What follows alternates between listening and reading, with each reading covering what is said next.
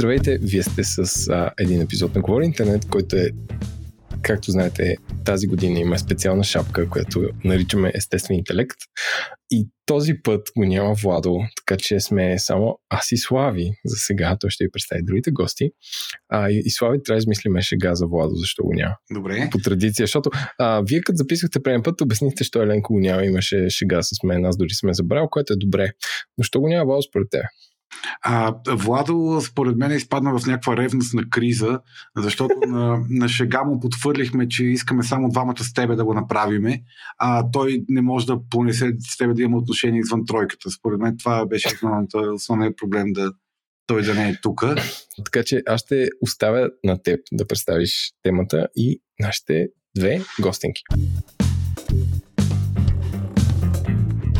Преди да продължите със слушането на подкаста, искаме да ви кажем, че това, което ще чуете по-късно е само и единствено нашия опит, съчетан с мнението на експерти. Това не са здравни консултации и ако имате нужда от помощ, то, моля, потърсете услугите на професионалист. Вярваме, че имате глава на раменете и взимате свои собствени решения. Също така, трябва да знаете, че водещите на подкаста често използват език, който не е подходящ за деца, а и за някои възрастни. Ако това не ви притеснява, давайте смело напред. Здравейте, аз съм Слави нали, и освен така, че имам сложни отношения с Владо и Еленко, за тези от вас, които не са слушали, други епизоди на Говори Интернет, посветени на човека и неговата душевност, които обединихме под общото така, название Естествен интелект. Аз съм нещо като така, психологически многознайко на Говори Интернет и сега сте в поредния психологически епизод на подкаста епизод, който е посветен на нещо изключително важно, нещо, което напоследък все повече се говори за него, но което е било винаги важно в човешката цивилизация, а това е нашата способност да преследваме целите си и да оцеляваме, преследвайки целите си. А, тази вечер сме поканили две много, така, две много компетентни дами, които са експерт по темата. Предупреждавам ви от сега, че ги познавам в, в професионалния си живот, така че може би а, изглежда малко като такава връзка джийска история, но аз съм убеден, че те имат какво да кажат а, по тази тема, по която сме ги поканили да, да говорим тази вечер. Тази вечер, да, за мен е вечер, не, а, защото записваме вечерта. В момента навънка е тъмно и студено. Представям гостите ни тази вечер. Това са Мануела Станукова, която ние всички ще наричаме Мания. Мания е един от... Тя е мой колега, заедно с нея работиме в In Management. Това е един от най-настойчивите хора, които познавам. Това е човек, който винаги ме е впечатлявал с способността си да остава на терена, с способността си да преследва целите си и с огромния си капацитет да да държи целта в фокус и да продължава да, да тича след топката. Може би една от, така, това е една от причините тя самата да има успешна спортна кариера в областта на фигурното пазарене, да прави 200 неща, да има приятел и да движи да поддържа огромен социален кръг и да движи живота си супер, супер така успешно и балансирано. А, втория ни гост тази вечер е Христина, която а, познавам също покрай работата си. Преди малко си говорихме, че не помним как сме се запознали, но нали, за мен най-яркият ми спомен, свързан с а, не, взаимодействието ми с нея, е как сме а, спасявали човешки животи. Как а, заедно с нея успяваме да се стиковаме така като тандем, че да, да поемеме с максимална грижа, любов и, и експертиза хора в а, различни степени на бърнаут, някои от които близко до клиничната картина и да, да успееме буквално за няколко месеца да възстановим житейския им капацитет. Аз от моята гледна точка с психологическа подкрепа, когнитивно-психологическа подкрепа. Тя от нейната гледна точка с може би много по-успешното и ефективно в тези ситуации решение, свързано с тялото, с енергията, с това как човек успява да, да възстанови себе си на базово ниво, за да има психичния капацитет да, да подобри качеството си на живота. И след това този дисклеймер, в който ви предупреждавам, че ги познавам и съм пристрастен към, към тяхната компетентност, може да им дам думата на тях да кажат това, което пропуснах като представяне за себе си. Здравейте, аз съм Маня и съм а, много неща. Както Слави каза, психолог, а, коуч, обучител, консултант. Всичките роли Слави ме познава. Бивш състезател съм, част от националния отбор по фигурно парзаляне. В тази роля Слави не ме познава, само е чувал прекрасни истории а, за спортния ми опит и още по-интересни снимки от тогава. А, Слави, нещо, което а, те поправям и те поправям, защото ако аз не те поправя, той ще те поправи. Той вече не е приятел, а годеник. Напомням. О, представи, Тони.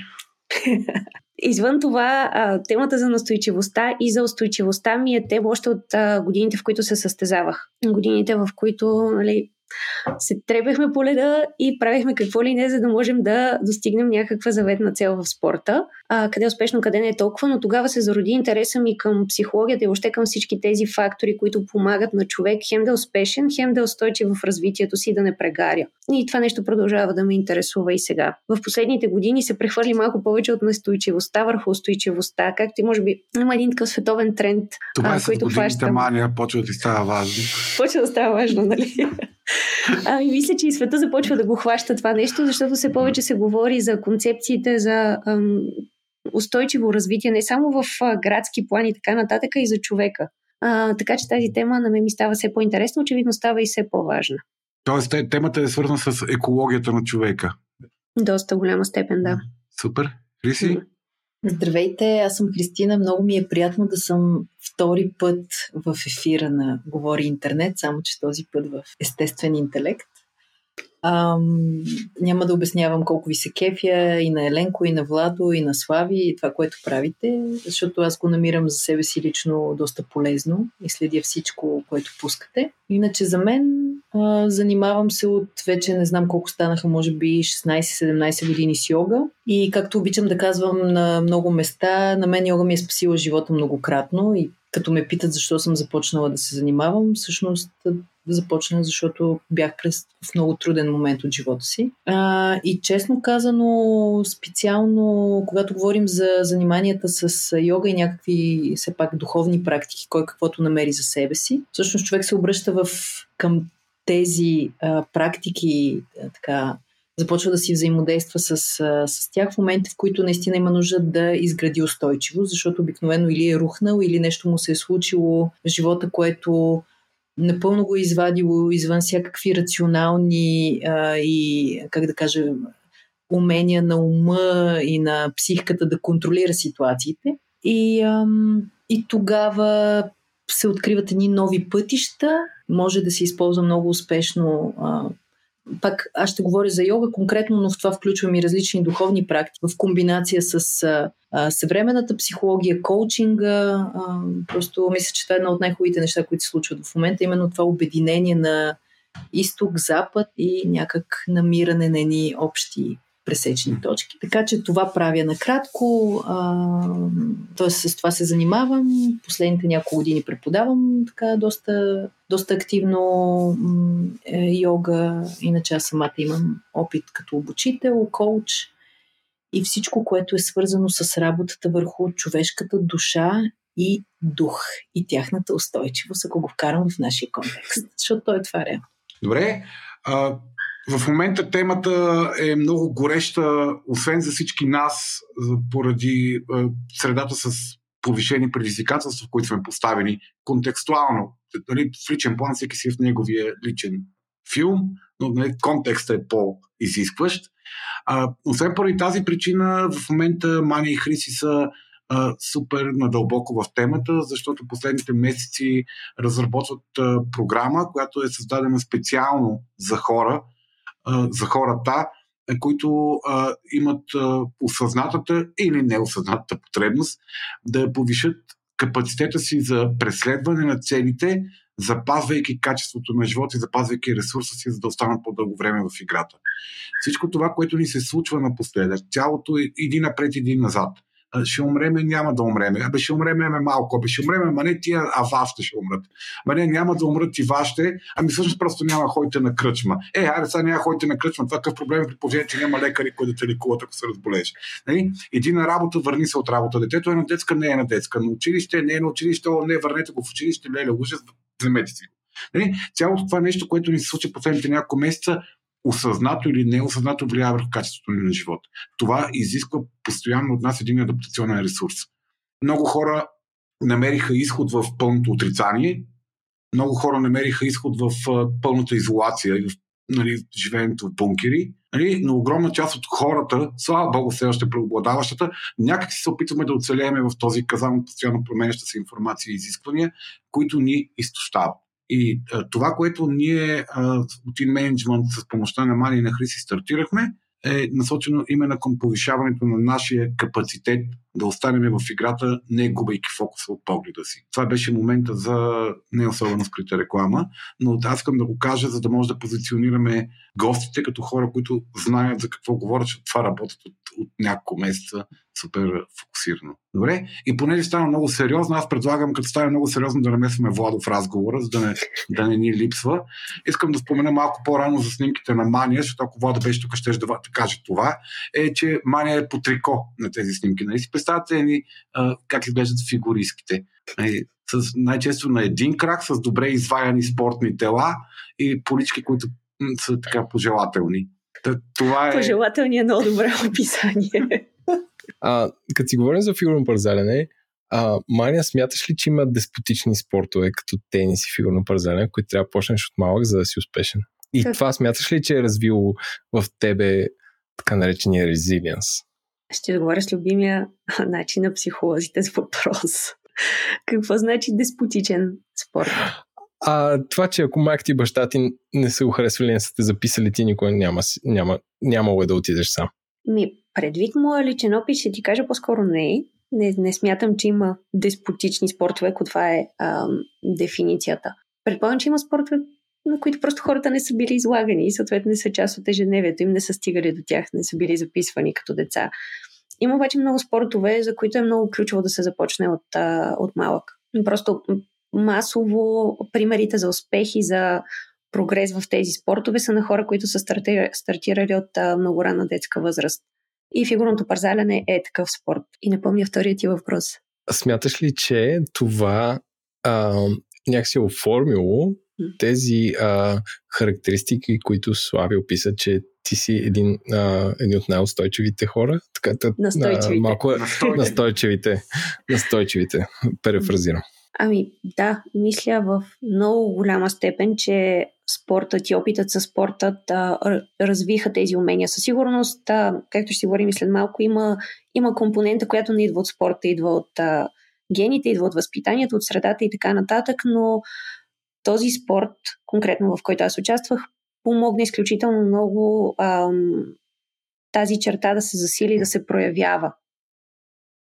И съответно да, да бъде постоянна във времето, да бъде устойчива във времето. Но не мога да кажа, че разви устойчивост а, от гледна точка на това умение. Добре, може ли да а, уточним понятията, защото влизаме mm. в... А, така почваме да си ги подхвърляме тези понятия, а и някакси нали, цялата тема на броя изисква едно уточняване, защото не е много очевидно. Какво е настойчивост и какво е устойчивост? Това е въпрос към Мани. Добре.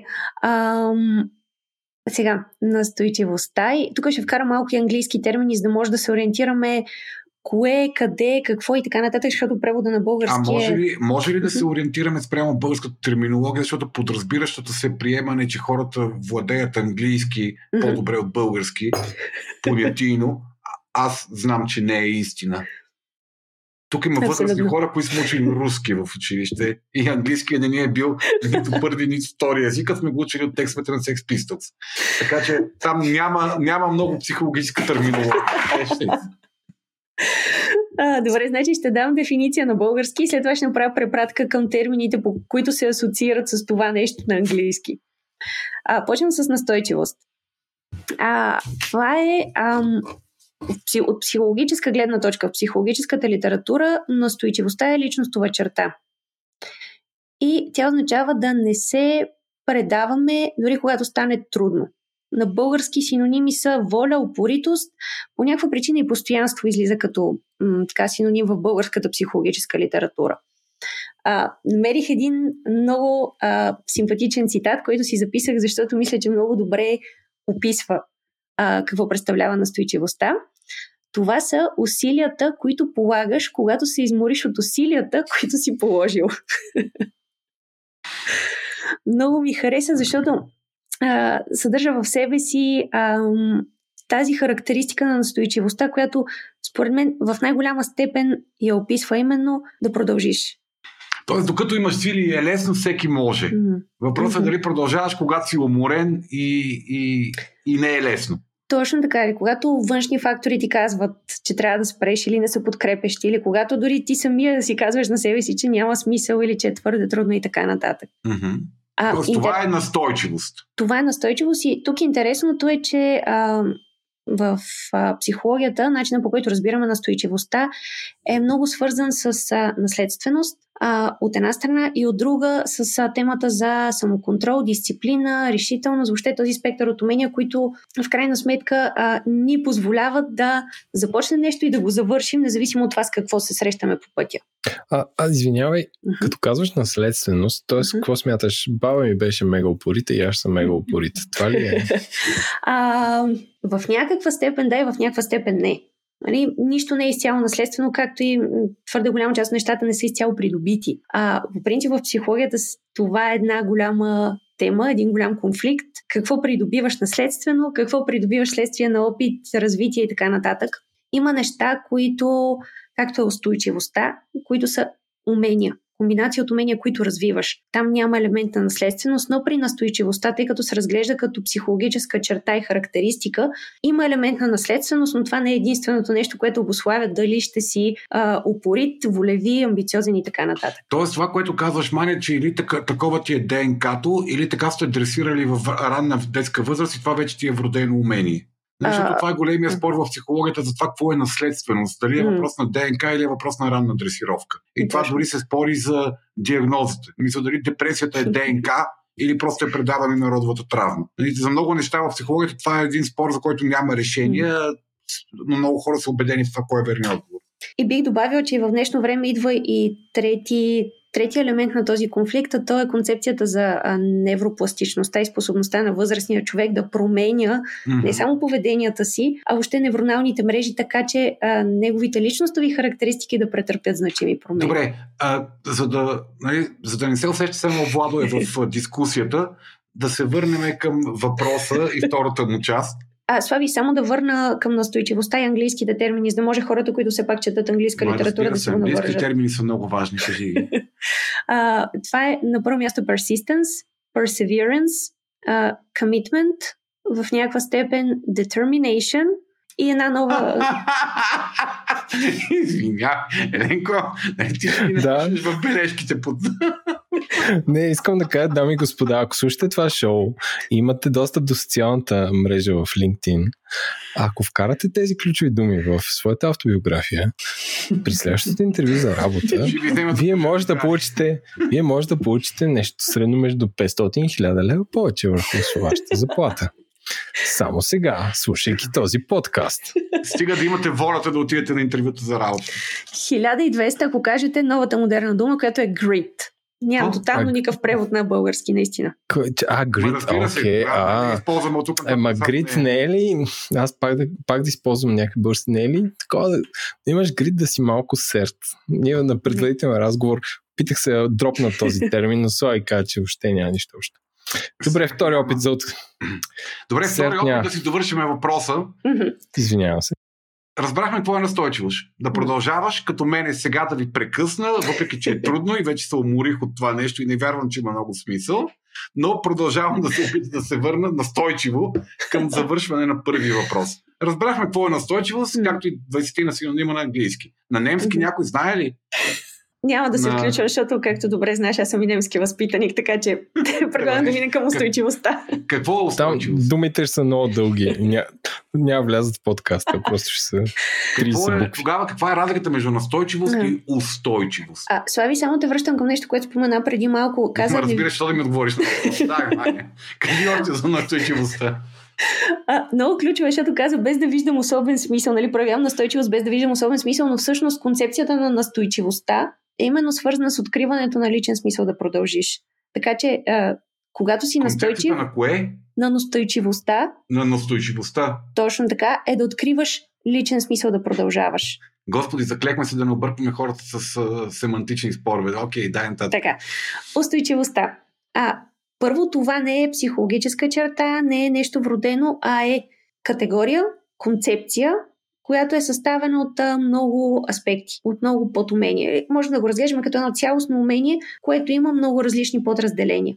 И това е нашата способност да се възстановяваме след среща с някаква трудност или предизвикателство. Или иначе казано, да се адаптираме към промените на средата по ефективен начин, избягвайки дългосрочни последици за нас и изграждайки капацитет за справяне с следващи предизвикателства по още по-ефективен начин. И тук не говорим за, т.е. говорим за различен спектър на предизвикателства. От тези малките ежедневните, дето те бъгват и в края на деня си изморен само защото си се бъгнал 850 пъти, до по-сериозните, по-значимите, до тези най-големите, които са човешките трагедии, травмите и така нататък. Мгм. Справянето с всички тези неща изисква умението да бъдем устойчиви, за да можем да продължим нататък. Тоест, едното е а, силата да продължиме, а другото е а, умението да съхраним ресурса си, за да можем да проявиме първото. В голяма степен да, и за мен в а, моята концепция настойчивостта е част от устойчивостта. Аха. А, защо, а не мога ли да съм безкрайно устойчив в една хомеостаза? Аз познавам хора, които живеят в тоталния житейски покой, нали, в една инертна форма на съществуване, в което почти нищо не, не поклаща вълничките. Къде е, защо има на тях настой...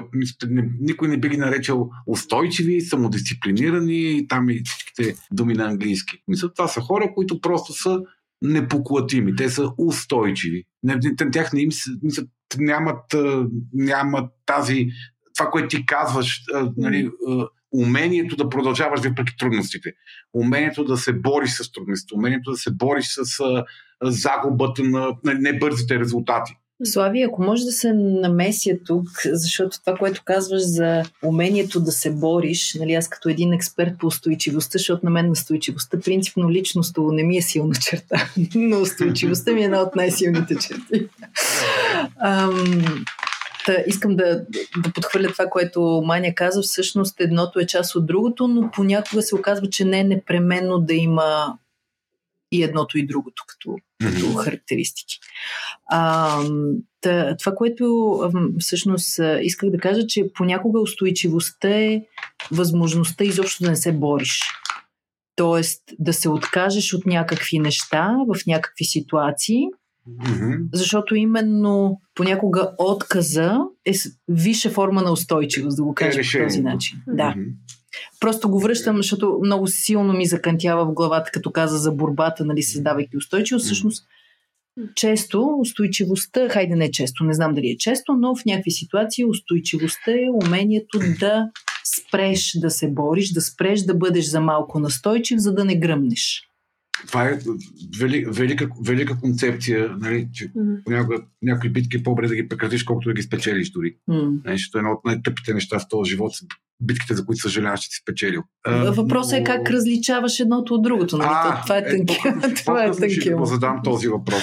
Е Добре, нали, това, което искам да кажа, че има хора, които могат да са настойчиви и да изгорят като клечки на 30 години Мгм. да са брак. Нали? И, ние, и ние сме срещали такива хора в професионалния си път. Те нямат устойчивост. Нали? В същото време аз, аз поне, вие може би не, но аз познавам такива хора, които са безкрайно устой, устойчиви, но никой не би ги нарекал а, самодисциплинирани, или амбициозни, или волеви, или опорити, или нещо. Те просто живеят в един...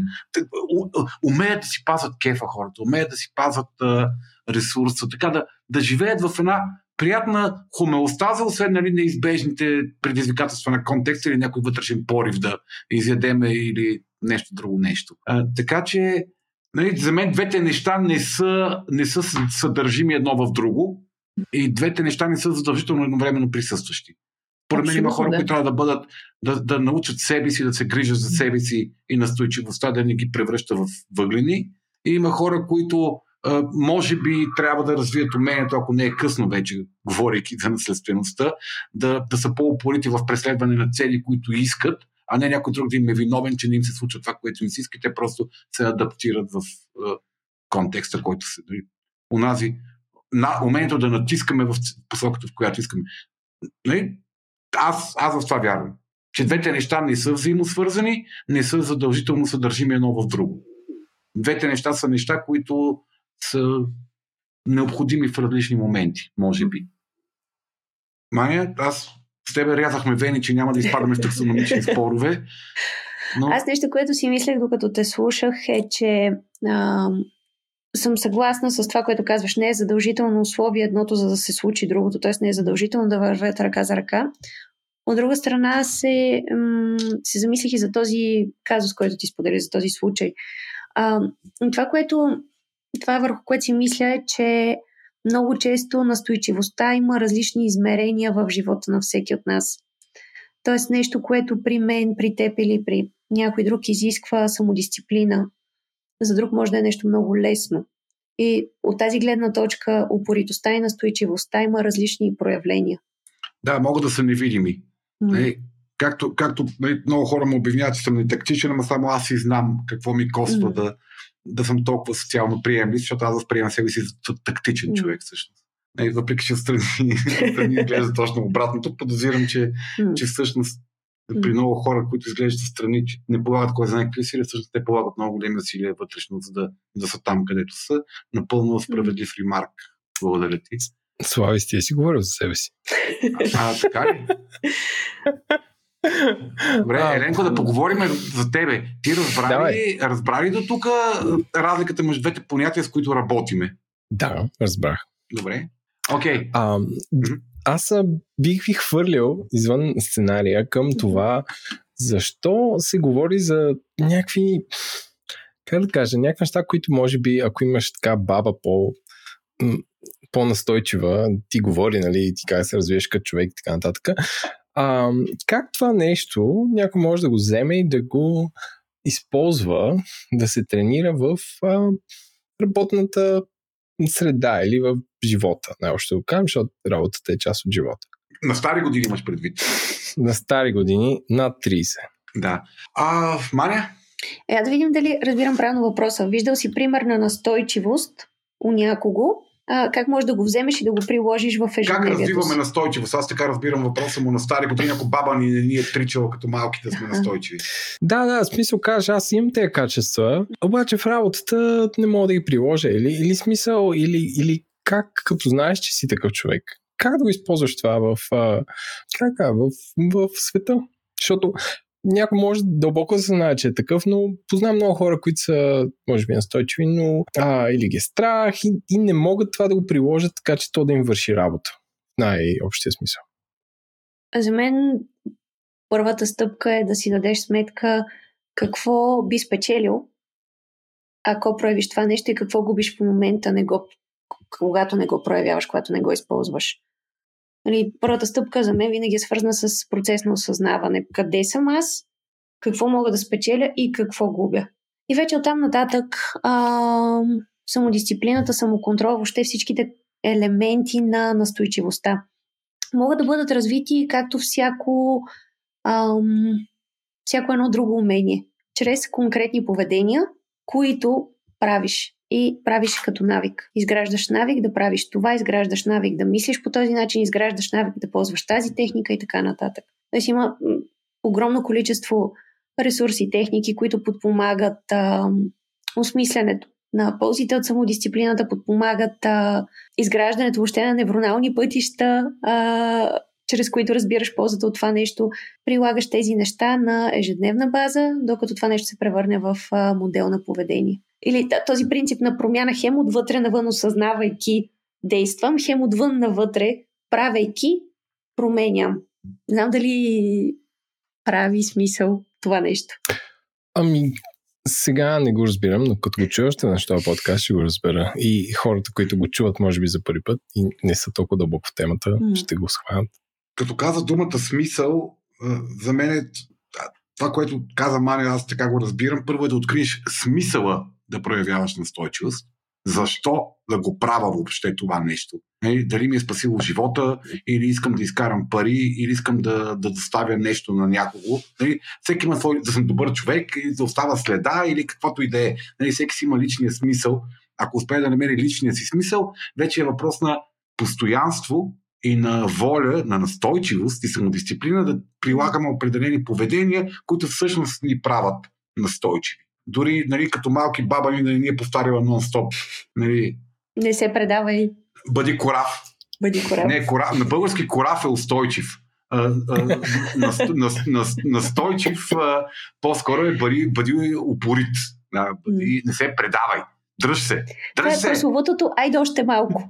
Айде още айде, малко. Айде, не остана. Дръж се. Нали? А корав, корав вече е устойчив. Mm. Така аз го разбирам. Нали, на, на, ако може на български да ги преведеме понятията. Добре? И да, всъщност тук трябва да дадем един кредит, Еленко. Всеки път маня като каже самодисциплина, се сещам за Джак, една дама от а, форума Патрон на Говори Интернет, която всъщност е а, невидимия продуцент на този епизод, която даде предложението да има такава тема в... А, за дисциплината. Или за само дисциплина. самодисциплината и настойчивостта. Добре, аз имам следния пак извън, а, извън темата въпрос. Смятате ли, че в български думата дисциплина е, е заредена с негативна конотация? Тоест, че имаш дисциплинарно наказание. В смисъл, това може би е термин в правото. А, а реално, а, примерно, ако, ако Тоест, не че имам опис това, но примерно, ако трябва да възпитаваш някакъв човек, най-доброто, на което можеш да го научиш, е някаква самодисциплина. Нещо, което той сам да може да си избере, че е правилно и да го следва. А, какво бихте посветили на хората, специално за, за разликата между дисциплина и самодисциплина? Или излязах съвсем извън това. Така, пита двама, двама психологи, психолози и един а, духовен човек за да са, какво ще посъветвате? Ми не знам. Гост. Отговорете с въпрос. това, това днес съм го правил. Какво ще посъветвате? Ми, аз ако мога да се включа като човек, който все пак посещава шрами, да. където там дисциплината е... Отвори една скоба и кажи какво е шрам? Шрам е място за духовно развитие. Нещо като манастир, само че само, че е шрам. Духовен. Само, че има и жени. Само, че има, да.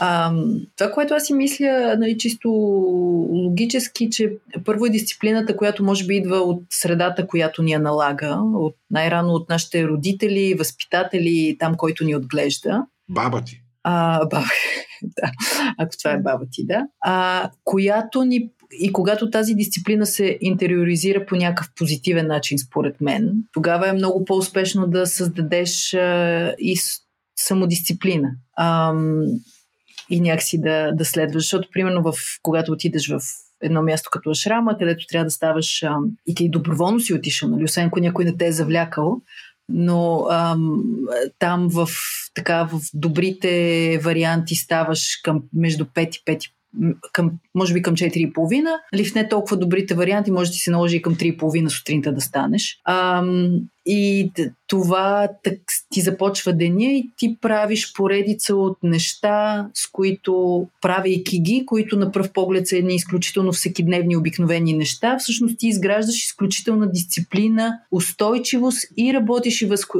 върху изграждане на, на настойчивостта си. А, та, в този смисъл ми се струва, че дисциплината и самодисциплината това са едно от най-яките неща, които човек може да, и специално самодисциплината да развие в себе си, стига да не е пречупена през негативната конотация, това, което ти спомена, Еленко, защото за мен дълго време това да си дисциплиниран беше равно на а, да имаш скучен, монотонен, и безкрайно безинтересен живот, което е абсолютно изкривяване на това, което е дисциплина. Добре. Може ли по изключение да се върнем към, към предварителния план на, на епизода и да задам един въпрос от него? Давай. А, сега, ние всички тук сякаш някак си елегантно, разбира се, но боравим с идеята за добър и лош живот. Не, за не, какво е добро и лошо в живота на човека. В коя парадигма за добро и лошо за индивида и за качеството на живота ще говорим тук? Тоест, кое, защо те са, тези неща са добро?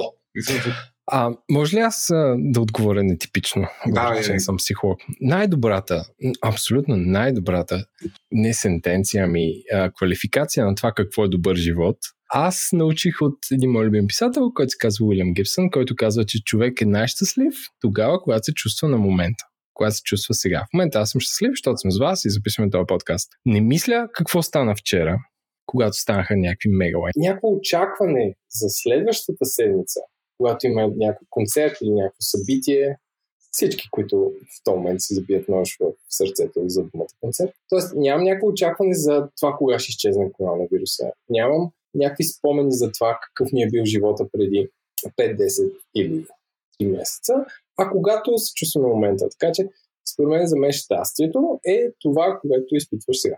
И, и не мислиш напред и назад. Връщаме се към въпроса, когато говорим за тези умения, ние някакси, аз осъзнавам, че ги поставяме в контекста добро или лошо. Тоест, добре ли е да си настойчив или не е добре, добре ли е да си устойчив или не е добре. А, в, какъв, в каква концепция за, за житейско добро поставяме тези, тези понятия, тези умения и потребността да ги притежаваме и развиваме. Нали, това, което казва Еленко, да живеем тук и сега, като истински йога. Нали, и всъщност неговия контекст беше щастието. Защото концепцията за добро и лошо и въобще житейски измерител за това какво искаме или не искаме е нещо много субективно. За някой може да е щастие, за други може да е професионален успех. Тоест, цялото осмислене на това дали настойчивостта е добра или лоша, дали устойчивостта като умение е добре да го имаш или не, зависи от това какво ти е важно на теб, какво преследваш ти, какво те пали теб и какво те кара ти да продължаваш или съответно не. Кое, кое можеш да постигнеш като житейско, като, така, да кажем, аре в границите на нормата житейско, житейско добруване, нали, защото всеки хора, всеки неща могат да дефинират като добруване, но в границите на нормата, за което не е необходима настойчивост и устойчивост.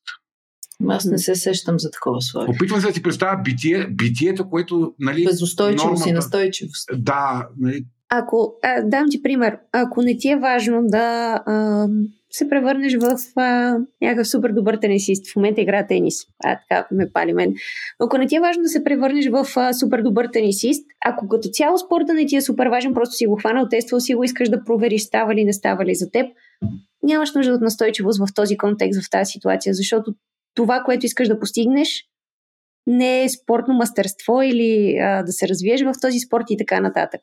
Затова казвам, че има значение контекста и това, което те пали, това, което всъщност те води, това, което осмисля ежедневието ти. Тоест, това, което казваш ти, че идеята за добро и лошо житейско битие не може да бъде изведена като генерална идея, а е в mm. различни области. Защото този, който казва не, ми стига да гона топките на тениса, в същото време може да е супер настойчив човек като родител, като програмист, като като бегач, като нещо друго. Mm, Тоест, това са, това са а, до голяма степен, може би по някакъв начин генерални характеристики на човека, но те са много свързани с а, различните области на житейското му битие и добруване. Именно Точно. и то всъщност може би зависи а, от това какви са ти ценностите, къде, къде да си устойчив и къде да си настойчив, защото не на всяка цена и не е нужно това, което Имания спомена, да си настойчив във всички сфери от живота си, защото това ще доведе до... Изтощава. Като една супер нова ще се взривиш. така че може би всъщност тук според мен е едно от основните умения на добрия живот, ако върна към това, което ти кажа. А, тази, това умение да можеш да осъзнаеш и да прецениш къде, се, къде си заслужава да си настойчив и къде не. И да можеш да поемеш отговорността и резултата от това. А къде си заслужава да не си устойчив, да не си корав? Има ли сфера в живота, където цвери, в живота, където мога да кажеш, ми аз па тук нема съм корав. Слаби, Нема аз... да съм устойчив. Честно казано, тази твоя идея за устойчивост, дето е равно на коравост, аз малко, малко на мен ми е, как да кажа, може да имаме различни нюанси по тема. Mm-hmm. Защото това да си устойчив може да означава да си много гъвкав всъщност. Mm-hmm. И всъщност гъвкавостта за мен лично е една много висока степен на устойчивост, защото той, дето е корав, може да се пречупи изключително бързо, да се напука, да се, чупат пропука. наведнъж. Именно. Наведнъж. М. Именно. Така че тази, тази идея, според мен, а, за мен лично и като преживяване, устойчивостта е много повече свързана с гъвкавостта, отколкото с коравостта. Тоест, колко, колко, колко, колко дълго играеш. а не... Точно избора на битките, за който говорихме малко по-рано. И то осъзнат, целенасочен, Точно. обвързан с ценностите ти, избор на битките, който хем те развива, хем те съхранява. Добре. И, да, и да знаеш Тоест- къде да тичаш до финала и къде си кажеш, окей, няма нужда да ми да получавам, не знам, някаква да, тежка травма или не знам. Аз не съм спортист в този смисъл. И Тоест да, да успеем да преценяваме кога се заслужава да сме настойчиви и кога е, е, не, кога е важно наистина да натиснеме себе си и кога да пуснеме. Добре, къде е границата? Е, Как да Супер прецениме? индивидуална е. много, много лично решение. За мен, може би най- най-големия показател за това дали си заслужава или не е дали това нещо, което би постигнал продължавайки, е нещо важно за теб. Ще ти дам един пример от спорта. Дълбоко и искрено мразех лицеви опори. Нали, сигурно не може да си представите каква точно е връзката на лицевите опори с фигурното парзаляне, ама има много сериозна. Мгм. Много ги мразех. Но, а, знаейки как лицевите опори се отразяват на физическата ми кондиция и на тези елементи, които не бях освоила достатъчно добре, се а, самодисциплинирах и настойчиво правех лицеви опори, независимо от факта, че не ми, не ми беше приятно и ми беше трудно. Само защото нещо по-голямо от това, по-голямо от лицевите опори, нещо друго, беше изключително важно за мен и знаех, че това е пътя. Границата за мен ще, ще дойде в момента, в който осъзная, че това, колкото и да се напрягам и напъвам и така нататък, няма да доведе до това, което ми беше важно и което исках да постигна. Тоест ти препращаш към личния смисъл. Абсолютно. Личният смисъл и връзката с това, дали ако се натиснеш, дали ако се на, настъпиш, дали ако се напънеш, това ще доведе до нещо друго, което има смисъл, ценност и стойност за теб. И разбира се с въпроса, защото тук винаги върви въпроса колко усилия ще вложа и дали след това ще мога да се насладя на това, което ще постигна, защото ако прегориш по пътя, може Да, то това, не е, това е големия въпрос. Кога от а, упорити, преследващи, осъзнаващи смисъла от преследването на Мгм. целите си хора, от силно мотивирани хора, се превръщаме в едни свръхизискващи към себе си и преследващи все по-далечни и далечни върхове, хора с все по-отслабващ капацитет да постигнат това, което отвътре ги ръчка да преследват. Аз може ли да дам един, един пример, пак свързан с спорта? а, едно от най-интересните неща, като бягаш на маратон, такъв където е по-голям, много известни бегачи, примерно кенийски, етиопци, а, Гана и така нататък, Марокко, и тръгваш да бягаш и то е 30-40 хиляди човека, беше е Берлин и Нью Йорк. И на 5 км, защото най-често е някъде на Майци, примерно в Нью Йорк е на Майци, и гледаш, защото 5 км е един мост. И гледаш някакви супер селебритита, кенийски бегачи си ходят пеша край моста. Просто защото си казали, това не е моето. Днес няма стане. И аз знам, че тези хора могат да го направят. Смисъл, могат да направят да завършат 12. Но те, ако завършат 12 на следващия месец, ако искат да участват в примерно, Франкфурт, те няма да са в тази кондиция. И те си казали, това не е моето състезание. Примирили са се и ти почна да ходят пеша и си хващат първо такси или там се обаждат менеджери от някъде и той ги събира. И, и ти гледаш някакви супер звезди, което много странно, защото примерно винаги има някакви хора, които с тях искат да си правят селфита.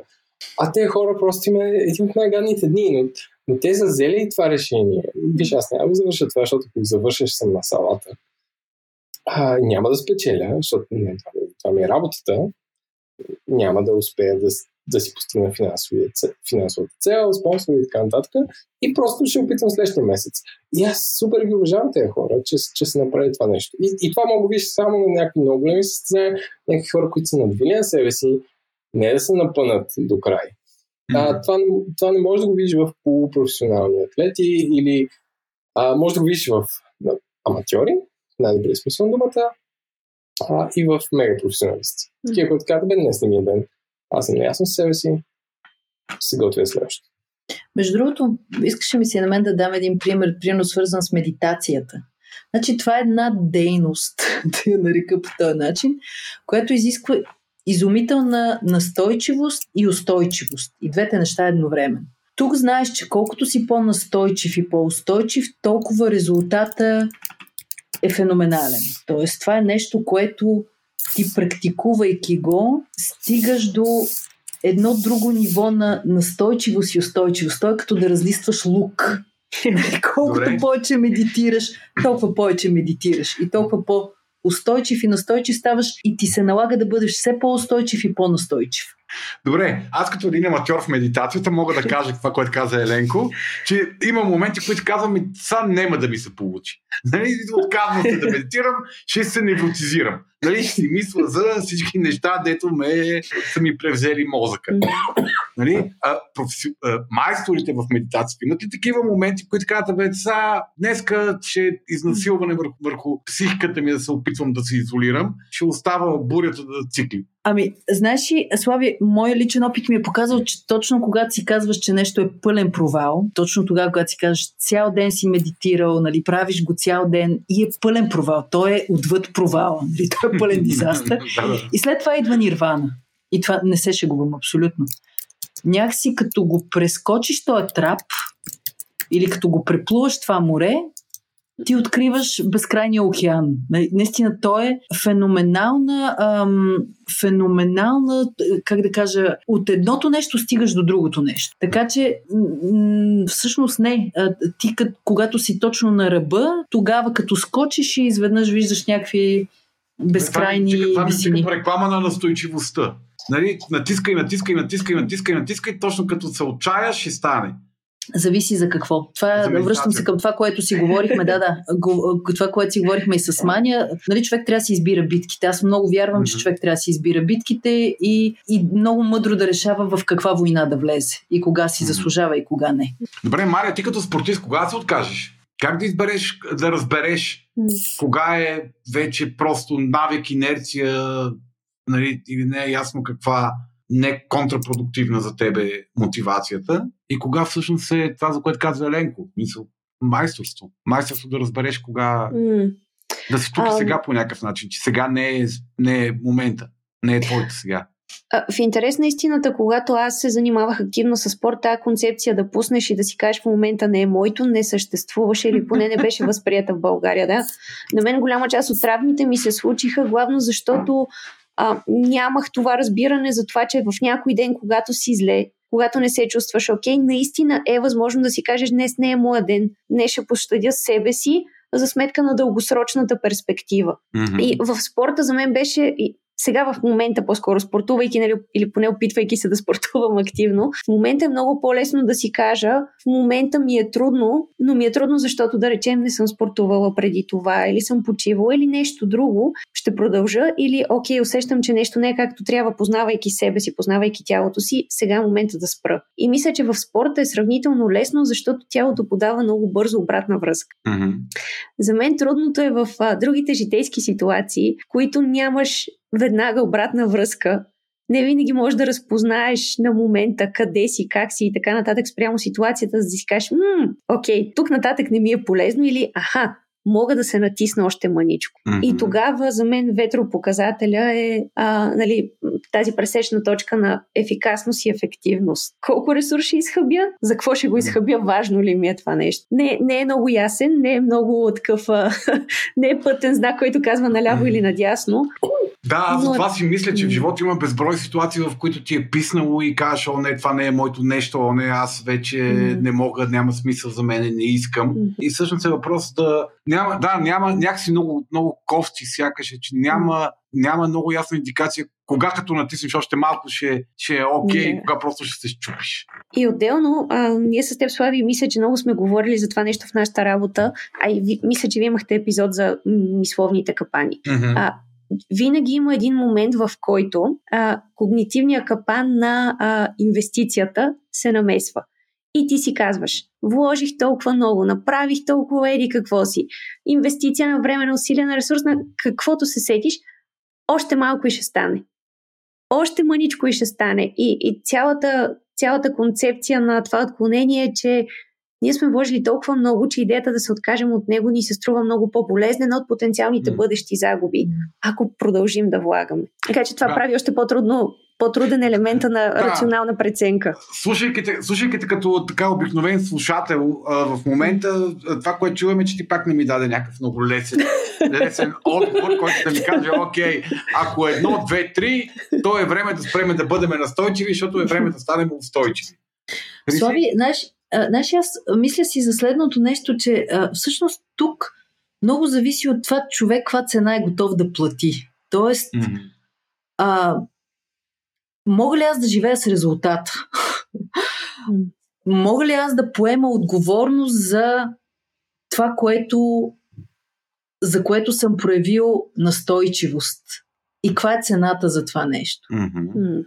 И си мисля, че ако човек може по някакъв начин да намери мир в себе си с резултата, защото ако това да постигна определена цел професионална означава аз да изгърмя но аз да съм готов, сам, защото да, да и така, на всички, да, да но, но да. въпреки това на мен тази цел ми е много по-важна, отколкото всичко останало. Еми, реално това е аз избирам, да, аз избирам този резултат. Тоест, аз избирам съзнателно или не да живея с резултата от това, което съм проявил. Така че според мен тук е важното да си даваме сметка доколко сме готови да живеем с да си поем отговорността, бе, то е да mm-hmm. за цената. Аз, извинявай, Еленко, просто бих добавил. Гора, гора от ръце има. Гора от ръце. Вие, вие не я виждате, но аз я виждам тук като на един концерт. Стана и веднъж след последната реплика на Криси. Аз, а... Да, Еленко. Искам да ви споделя нещо, което е много свързано с което каза Хриси mm. и също така много смешно. А, защото има много приятели, които се занимават с спорта триатлон, който е много сложен спорт. Обикновено настъпва при възрастни мъже, защото това включва колезене, бягане и плуване. Това са три спорта и едната шега е, че ако не си добър от някои от трите спорта, се захваща с триатлон. за, да може да не си добър в три спорта. Но всъщност шегата, шегата на един приятел е, а, че всъщност ако не си разведен, значи не тренираш достатъчно. това, е, това, е, това е индикатора за настойчивост. това е индикатора за това дали си успешен триатлонист, защото, защото а, тренировките на триатлон най-често включват два спорта в един ден. Примерно сутринта отиваш на басейн, а след обед караш 2 часа колело, а в неделя те няма 6 часа, защото правиш и трите неща, но, но това е неговата шега, че всъщност а, нали, който е аз тук сега в понеделник тича, то ни карах колело сряда, който е, не си разведен, значи.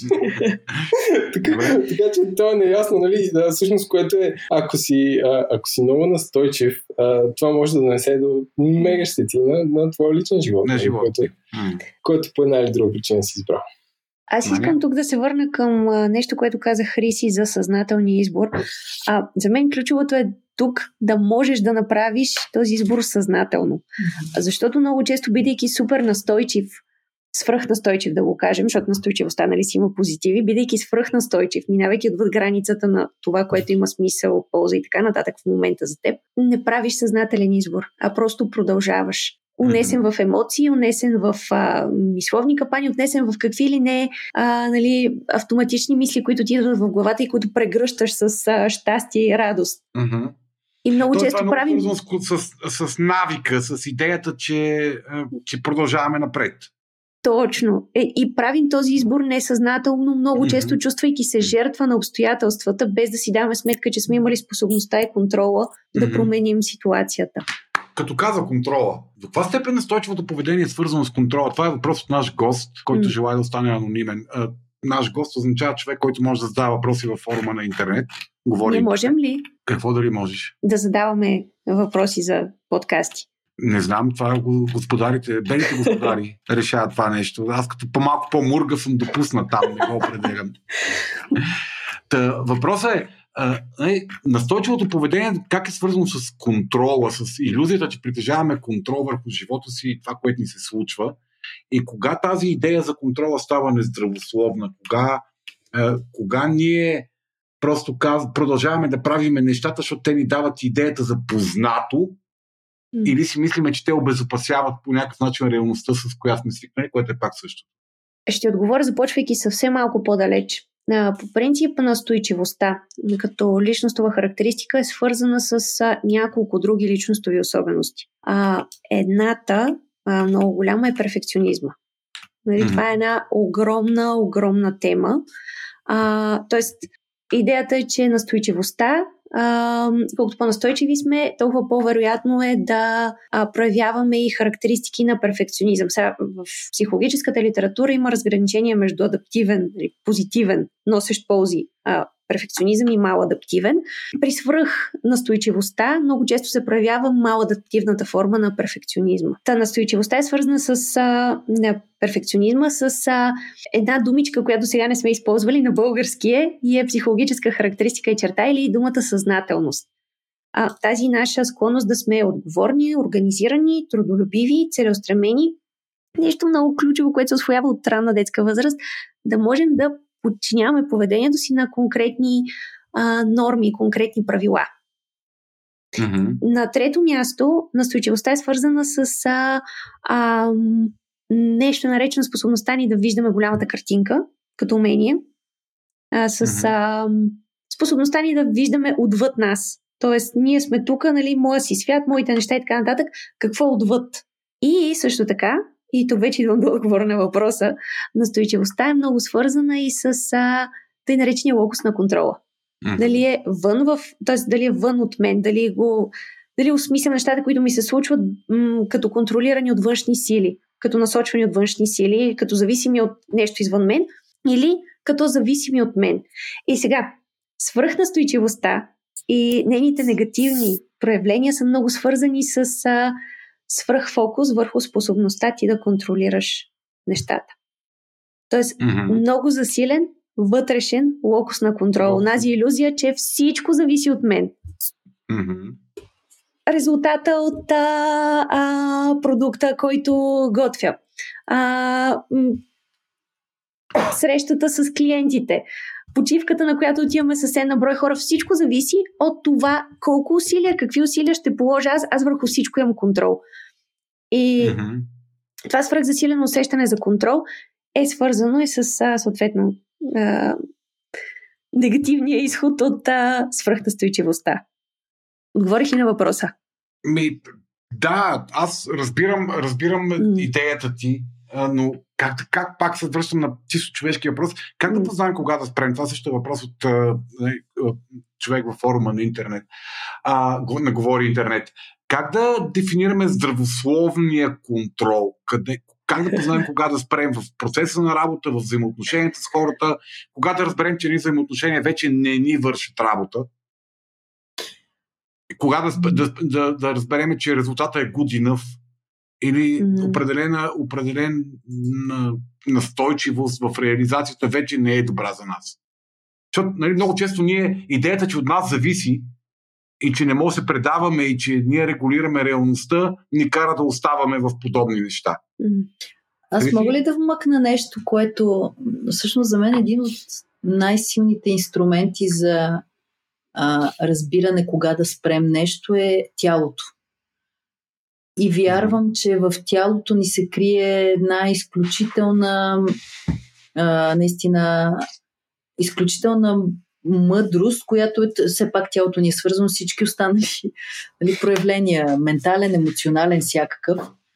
А, и всъщност, а, когато тялото започне да реагира негативно на някакви ситуации, под различна форма това може да се прояви. Това може да се прояви като безсъние, това може да се прояви като ам, знам ли, като липса на апетит или свръх голям апетит, като включително склонност да си причиняваме травми, ходя и се спъвам, ходя и се удрям, ходя и правя някакви други неща, нали, които са... Тялото ми привлича вниманието по някакъв начин. Именно. Ам, така че, според мен, това е един от най-сигурните сигнали, макар че се оказва, че много често е много субтилен, такъв много фин сигнал, защото ти... Защо не го чуваме това тяло пусто?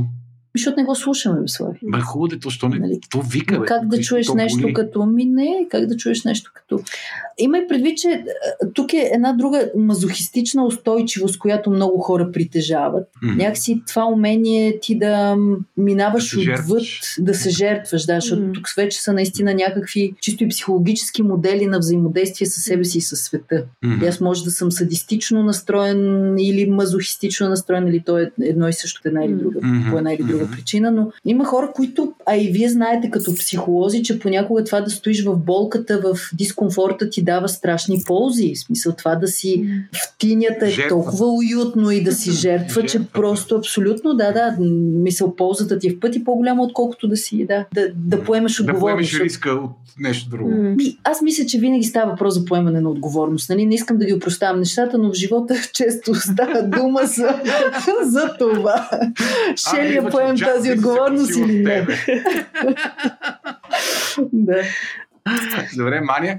А, с нещо, което си мислех докато слушах Хриси е, че а, много често е трудно да бъдеш с и в тялото си, да го усещаш, когато си твърде много вътре в главата си. М, точно.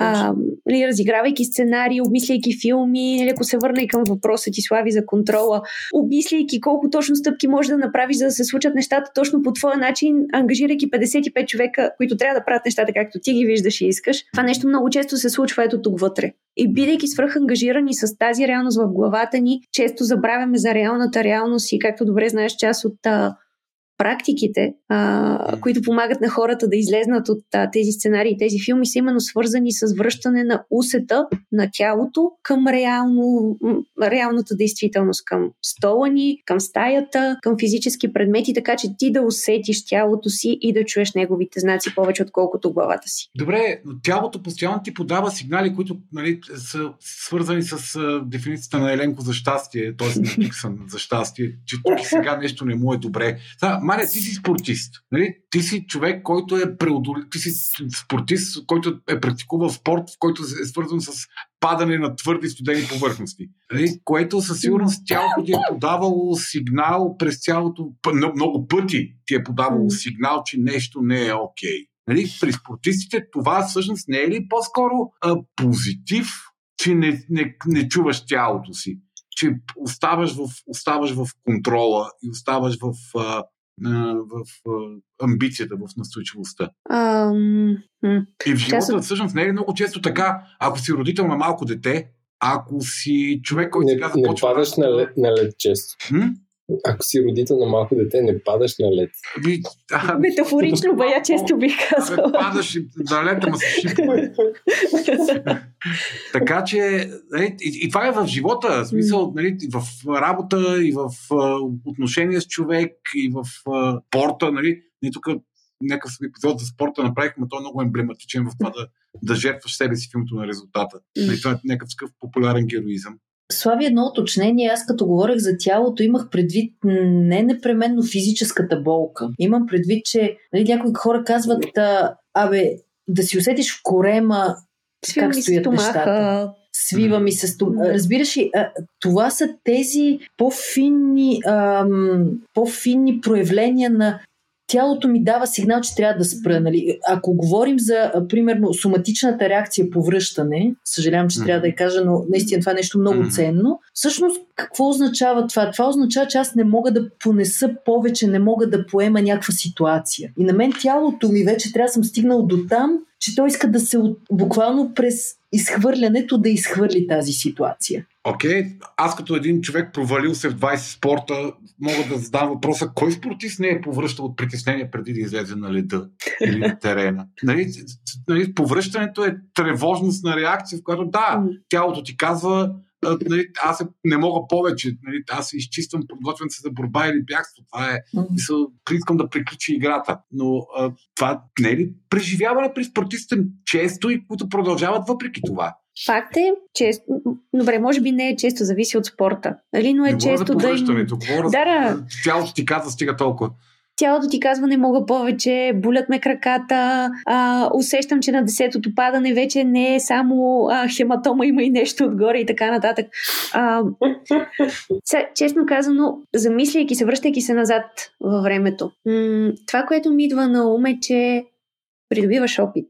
И мисля, че и с, настой... с а, нали, умението, устойчивост и настойчивостта също е така. Придобиваш опит, а, и започваш да разпознаваш и знаците, които ти подава тялото, и контекста на ситуацията, започваш по-умело да осмисляш какво ти е важно с времето, започваш да го откриваш, може би в началото не знаеш. И така намествайки нещата през опит, учене, опит, учене, опит, учене, започваш по-лесно да разпознаваш, да хващаш тази граница започваш да чуваш по-добре сигналите, независимо от това колко са фини или колко крещят. И започваш да си даваш сметка кога си струва и кога не. Mm-hmm. И ако нали, върна от гледна точка на контрола, започваш по-лесно. Първо започваш да осъзнаваш какво ти се случва и в последствие започваш по-лесно да си задаваш въпроси, като това какво мога да приема, с какво съм окей okay, и какво мога да променя. Защото контрола се простира върху тези външния контрол т.е. контрола към външни стимули, към външната среда се простира в отговор на въпроса какво мога да променя. Но контрола върху себе си, той е безграничен според мен mm-hmm. и е много свързан с това какво мога да приема. Но това нещо идва с опита. И, и това е избогата, точно така, да. А, Хриси, ти си а, човек, който е задълбал и е майстор в нещо, което изисква много посещения и жертви. Нали, за да напреднеш в духовно-физическите практики, кое умение се изисква? Настойчивост или устойчивост? Някъде по пътя тялото ти казва ли, айде стига толкова ходим пием една бира? Или айде стига сме ставали в 3,5? Или айде стига става паничка са ми звъняли на главата, защото вече почвам да получавам мигрена? Или там, което и да правите в доста... с мигрената. Доста basic представи нещата. Аз искам малко да върна към това, което Маня каза. А, той в, в йога има много школи, които са, както и в християнството, а, има ни... Насилствени. Да, насилствени, отричане на тялото. Да, да, абсолютно. Седиш а, а, в 10 години в поза лотос или а, измислям си в момента, но не седиш затворен в пещера, включително има, а, аз не знам на някой от вас бях разказвал а, такива ретрити, които са така наречените а, Dark Room Retreat. И то звучи секси, ама изобщо не е секси. А, именно 10... Депривация, до полудяване. Именно. 10 дни ти стоиш в една тъмна стая. Ама не си в солен разтвор, имаш тактилна сетивност. Не, да, не е в стая, тъмна стая, да си. Да. Просто си, е, не, просто имаш, си имаш, в... имаш някаква стимулация, не, няма полудеж, да. Да, никаква смисъл. Няма стимулация, няма. Не, тактилна имаш. Тактилна имаш, имаш, да, да, да, имаш, да. имаш, имаш. Просто да. си. А, а, и всъщност в крайна сметка много така имало и учители, които тотално са се отричали от физическото си тяло, докато не се стигна до любимия ни среден път, в който каме бе пичове, след като го имаме това тяло, значи не е, да, не е като да, да отидем и да го хвърлим в морето, пък духът ни да а, гравитира около него, нали? Не, не е този случай. И в този смисъл аз искам да кажа, че много вярвам в баланса на нещата. Нали? Ти като казваш кога трябва да спрем, кога Ами аз продължавам да твърдя, че тялото ти не само, не става въпрос просто за изтощение, защото тук може да направиш разлика между това, окей, аз съм изморен физически, но усещам, че имам и ми е важно това, което искам да постигна и аз мога да добия контрол над тялото си, за да постигна това, което ми е важно, но не непременно то да коства някакви по-големи и сериозни жертви. Нали, аз знам, че в рамките на две седмици ще ми се наложи да ставам всяка сутрин в 5 часа, но си заслужава резултат. Mm-hmm. А, и това, което ще получа като, като, като резултат е в пъти по-ценно, отколкото самия път, по който съм извървял, който не е бил много лесен и не е бил много приятен. Така че да, тук за това, което ме попита и ти, ами и двете неща се изисква. Изисква се и настойчивост, изисква се и устойчивост. Mm-hmm. Трябва да ти кажа, че аз много пъти не съм проявявал изобщо настойчивост. Тоест много mm-hmm. пъти, когато съм могла, съм правила каше. Не е като да стана всеки път, когато ми се е налагало в пет и половина. А що си Но съм... Моля? Защо си ставала? За ами защото в момента, в който не съм... не бе, в момента в който не го направиш и усещаш това чувство, че не си заслужава това да ходиш по стария път, при положение, че ако пробваш нещо ново, ще имаш рази, различен резултат. Mm-hmm. Някак пак аз се връщам на и, и винаги се връщам към това, че много е важен резултата, който искаме и целта и, и, и голямата картина. Това, което и Маня каза по-рано, да удържаме по някакъв начин в главата си към какво се целим и как, каква е голямата картина. Окей, okay, аз тук имам един Слави? въпрос, който е... Да. А, прекъсвам те, защото м- нещо, което а, от няколко въпроса ми се върти в главата, мисля, че е тук му е мястото. Понеже се въртим около граница между настойчивост и устойчивост, кога да спрем и така нататък. И, и търсим някакъв отговор. Е, аз си дам сметка, че той не е еднозначен. Няма, няма един отговор. Няма една стратегия, защото именно намирането на тази граница е пътя към освояването на устойчивостта. Но устойчивостта не е едно нещо. Устойчивостта е многоаспектна, широкоспектърна. Дали ще е да си чуваш знаците на тялото или да разпознаваш какво те стресира и, и, и как точно се проявява при теб. Дали ще е да си разпознаваш емоциите, да чуваш кога ти се отвлича мозъка от някакви свръхемоционални реакции, да освоиш принципите на емоционалната стабилност. Дали ще е да си чуваш перспективите в главата и да си задаваш въпроси, бе, тъй ли е да истина?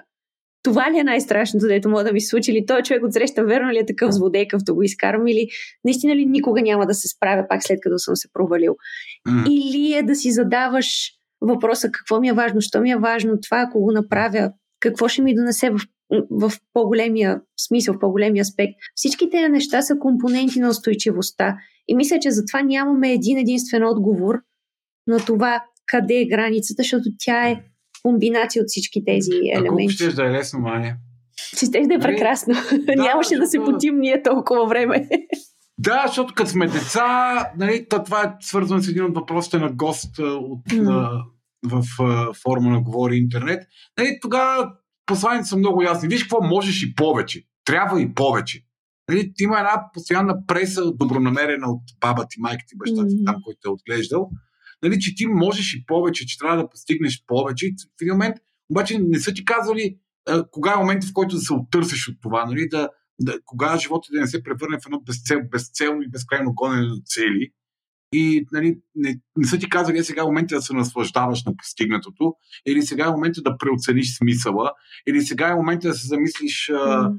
нали, там всичките тия неща, които ти казват, че има различни, различни начини ние да, да, да излезем от полето на безмисленото изхъпяване. Нали, ние, нас обичайно ни дресират mm-hmm. в а, можеш и повече, ти трябва, едни такива много, много изчистени изисквания към, mm. към нас. Които продължават в, поне в културата, дори чисто организационната в компании и така нататък в последните 50 на години, даже бих казала, да звучи все по-силно. Тоест не е само послание, което се отправя към децата, когато израстват, а, и когато освояват различни неща. Неокоръжителното послание е супер, нали, това, това направи добре, това може да направиш още по-добро, но цялостна оценка не си достатъчен. Винаги можеш още какво да дадеш, винаги още можеш какво да направиш, повече усилия и така нататък. Комбинирано с мантрата никога не се предавай.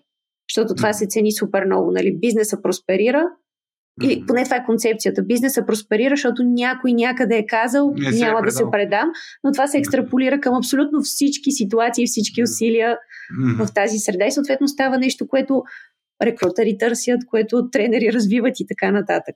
Та това нещо не само възниква в детска възраст, ами се... Ам... Е, другите го изискват от нас. Точно така, очаква се и се изисква от средата. Добре, тогава аз имам един такъв много голям такова чудене каква степен от, ти казваш личния смисъл, това, което искаш, това, което си струва и така нататък. В какъв смисъл това, което си струва и това, което искаме, всъщност е продукт на нас? И в каква степен е интернализирана, интернализирани а, ценности по начина, по който нали, се казва, че интернализира самодисциплината mm. и дисциплината нали, по време на нали, седейки в ашрама, как ти по ненасилствен начин, всъщност умерено ненасилствен начин. О, доста е насилствен, ако ме питаш.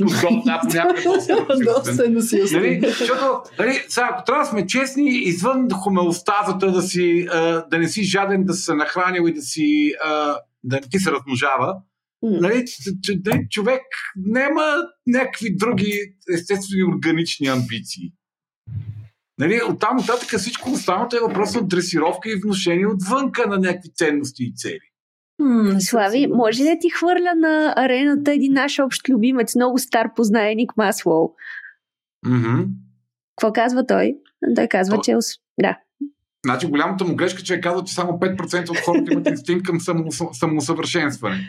Нали, поради което от, нали, от заминава да, да работи в гадната Америка.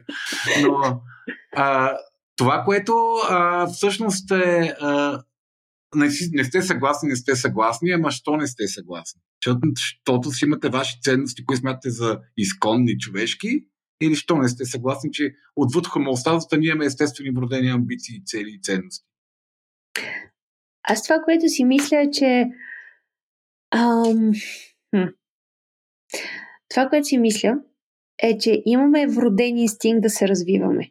Имаме вроден инстинкт да правим повече и да търсим повече. И с времето започваме да откриваме къде.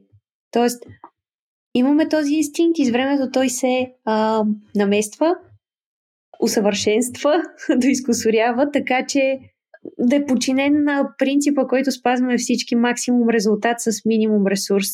Или тогава, когато се хванем, че нарушаваме този. Тогава, когато се хванем, че нарушаваме този принцип, с идеята да се върнем към него.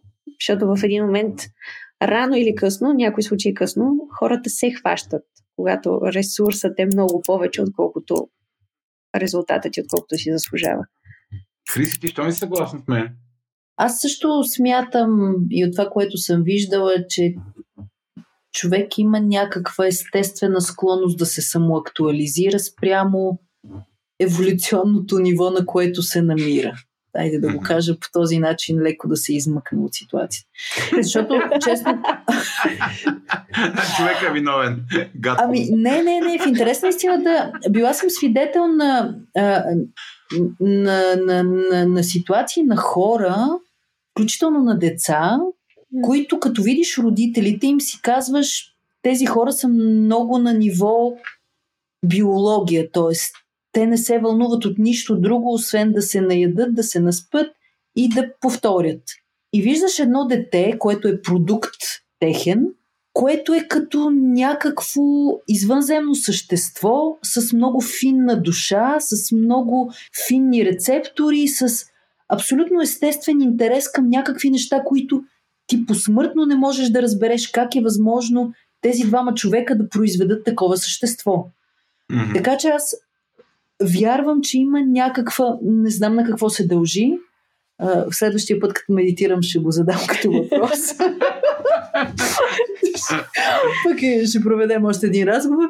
Но наистина вярвам, че в духовното ДНК на всеки а, човек съществува тази склонност към самоактуализация. Доколко ти ще я проявиш, вече не знам от какво зависи. Mm-hmm.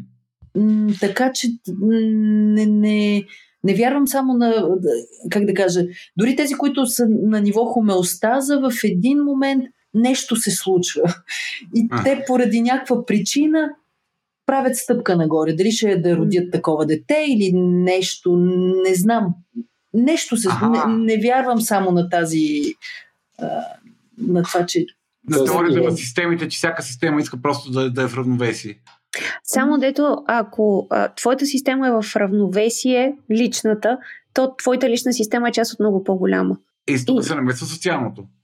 Тук се намесва всичко. Живота, социалното, каквото се сетиш. Кармата плюс и отгоре други неща. Аз като слушател мисля, че се отплеснахте малко. Добре, Мерси, Еленко. Имам въпрос.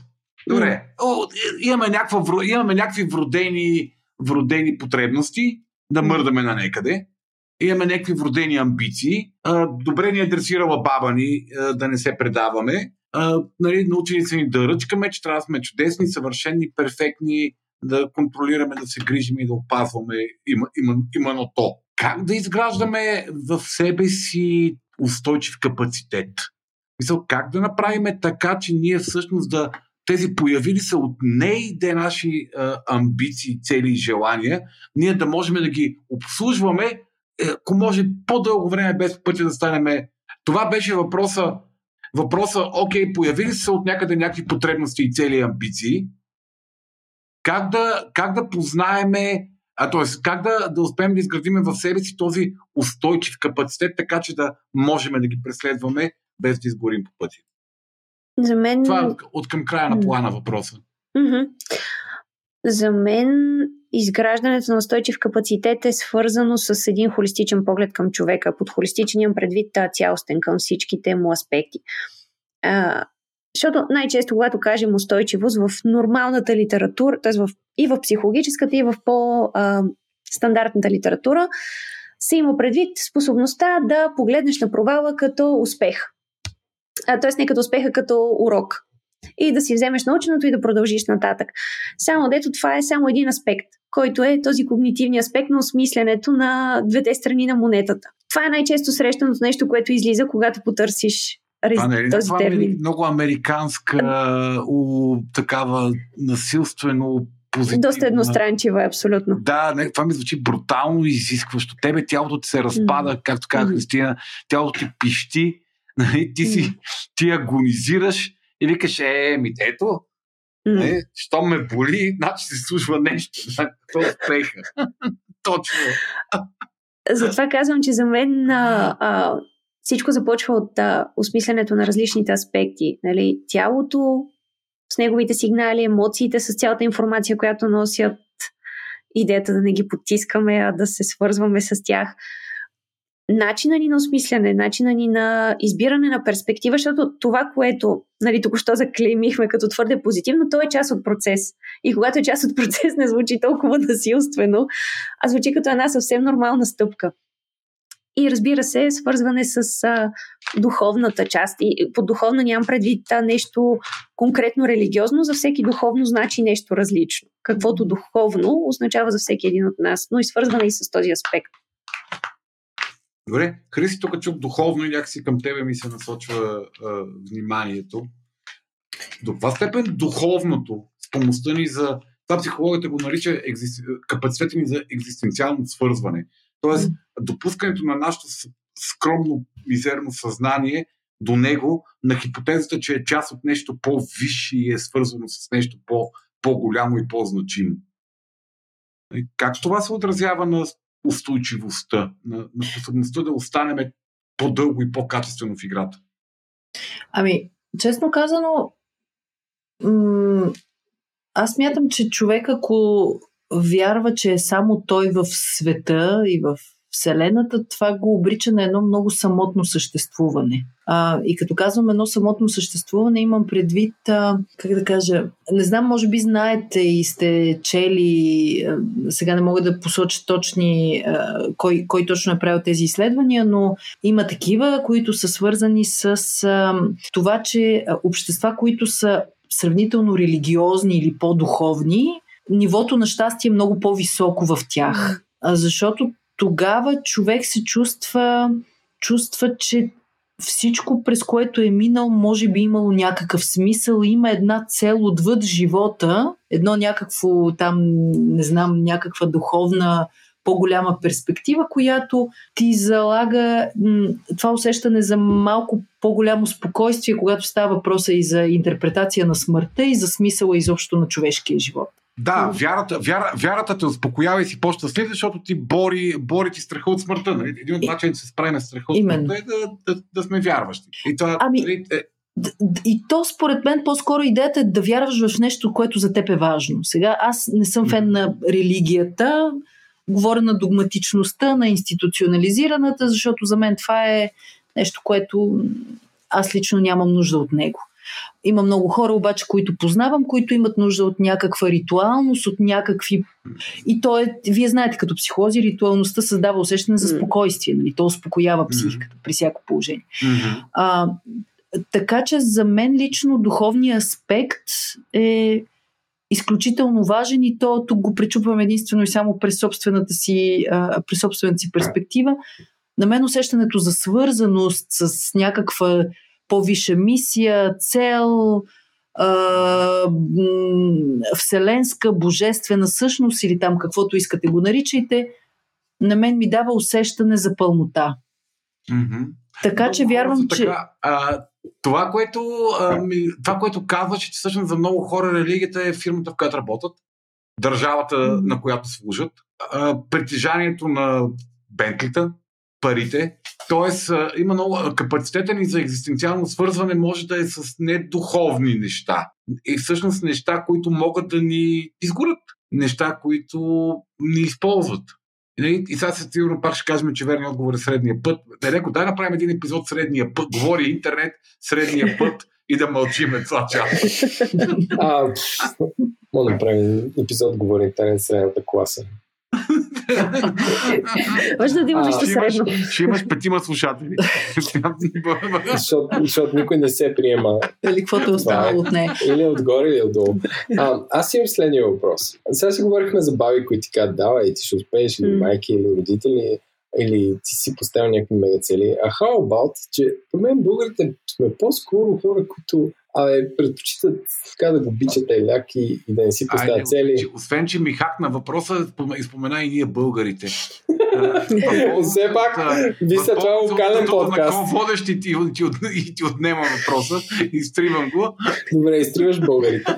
Но не смяташ ли, че според мен е, хората на 1000 км от нас а, са малко по-минорни в това отношение, все пак химна ни е минорен. И нали, а, как се казва, поговорката преклона на глава, сабя не сече и така нататък. И че може би проблем е друг, че въобще не, не гледаме нагоре. Не гледаме нагоре към какво? Към да правиш нещо повече от това, което си. Аз не съм съгласна. М- Тотално не съм съгласен. Аз израч... въпроса, в който има ние българите или твърдение, в който има българите.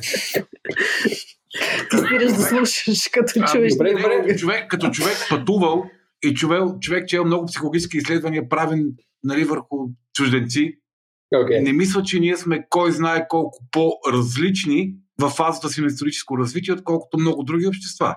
Аз не говоря или, за... или, или повечето хора на този свят, живеещи в произволни други общества. Нали? Има други, да, има други култури, има други а, а, средни характеристики, но не мисля, че не сме някакви уникални а, кретени на този свят, ние българите. Добре. Мога да се върна към въпроса си за свързването с по-висшото? Давай. А, свързването с по-висшето може да е точно толкова, да те направи толкова, точно толкова неустойчив, колкото и липсата на свързване с нещо по-висше. Защото ако по-висшето е фирмата, ако по-висшето са парите, ако нали, това, което ти дава е екзистенциалната идея, че няма да умреш, а, нали, е, не е екзистенциалното в смисъла на по-висша, свързано с цялото и с някакво общо и с нали, отвъд, отвъд тебе, а е нещо, което просто се използва. Много хора, религиозни хора са били използвани като като кибритени клечки. Така е, да. В цялата, Аз в цялата тази идея, да, Хриси, може би към тебе е въпроса колко лесно е да злоупотребиш с потребността на човека да бъде свързан. Колко лесно е ние да излезем от идеята за устойчивост и добро за себе си, поради тази свързаност с нещо по-висше. Ами със сигурност е много лесно, особено когато човек е много неустойчив, защото ето и тук идва смисъла на устойчивостта. Всъщност, когато си безкрайно неустойчив, когато си безкрайно лабилен и ние знаем за много такива случаи, за много секти, за много а, така религиозни авторитети, които са злоупотребявали на базата на тази нужда, чисто човешка, базова, да се свържеш с нещо по-голямо, нещо, което запълва дефицита ти от родители, от а, а, социална среда или каквото искаш. А, вече това са, Слави, за мен това са някакви патологии. Сега, дали ще се свърже с... А, дали висшето за теб ще е твоето Бентли или фирмата, която си създал и която ще ти помогне да, нали, да преодолееш а, страха от смъртта, това са вече някакви изкривявания, така съжалявам, че трябва да го кажа, но които човешката психика си, не знам, ние винаги можем да, така, да се отклоним по някъде по, Ма ние хората сме изкривени същества. Тоест, къде, е- къде е онази граница между жертване за това, с което сме се свързали и, и, и себе си? Ако някой каже средния път се разплаче. Ами то е там, бе. да, бе, аз знам, че това е универсално. Аз съжалявам. Слави, Слави, съжалявам. аз тук Не някой да го каже, извинявай, Маня. Той го е казал Буда, нали? То не кой да го някой. Е, То не някой. Са, а, честно, сега ще ми е много трудно да последвам Буда с нещо. Да, Достатъчно. Да, Слави, така Но, спълна, ам, така спълна Буда, че не знам. Нещо, което аз си мисля е, че а, личният смисъл и свързването с нещо голямо, за да бъде устойчиво и да може да хваща тази граница, е важно да се случи през ценностите.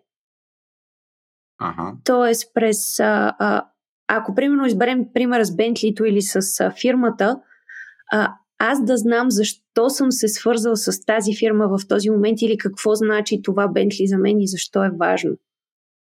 Тоест, започвайки отвътре, започвайки от това какво ми е важно на мен, да стигна до това какви са проявленията му в моето ежедневие и с какво го свързвам това нещо, си мисля, че това а, е един начин, който би те подпомогнал в разграничаването на това, кога това свързване ти носи полза, от това, кога това свързване започва да ти носи вреди.